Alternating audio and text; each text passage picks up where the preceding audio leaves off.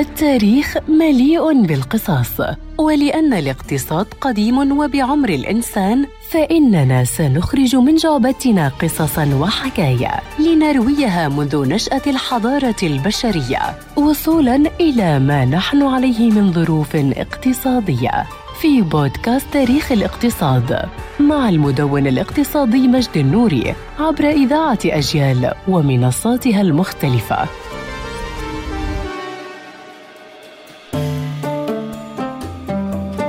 من الحديث الشفهي إلى الحمام الزاجل إلى التلغراف ثم إلى الراديو الذي حمل في طياته تاريخ بشرية كامل. وليس الراديو قديما جدا كما نظن بل إنه في عام 1865 كان محض نظرية فقط حينما تنبأ جيمس ماكسويل بوجود الموجات الإلكترومغناطيسية. ولكن هنريك هيرتز وفي عام 1887 اكتشف في معمله الألماني شرارة ستولد اختراعات أهمها ما جاء به المخترع الإيطالي جوليلمو ماركوني عام 1895 وهو ما يعتبر أول إشارة راديو باستخدام شفرة مورس. وبالوصول لإشارة ماركوني نكون قد وصلنا إلى ريجينالد فيسندن عام 1906 والذي أطلق شرارة انطلاق الراديو. أقول انطلاق وليس اختراع لأن تاريخ انطلاق الراديو ما زال مجهولا. فيقال أن أول محطة إذاعة كانت عام 1885 على يد بول نيبكاو الألماني. لذا فإن فكرة الراديو يمكن أن تكون وليد سلسلة من الاكتشافات الاكتشافات التي تتابعت وتكاملت تدريجيا. بل إن هناك وثائق تشير إلى تجارب أمريكية. قام بها مهندسون مصادفة في عام 1916 حينما خطرت لهم فكرة إرسال الموسيقى عبر إشارات الراديو. ولتكون محطة كاتكا عام 1920 أول محطة إذاعية والتي كانت لسنوات طويلة عالميا المحطة الإذاعية الوحيدة. قبل أن تنتشر الإذاعات في الكثير من البلدان من أستراليا إلى إنجلترا ثم فرنسا وصولا للعديد العديد من الدول العربية والتي كانت مصر من أوائلها. أما فلسطين فعرفتها عام 1955 وكانت تبث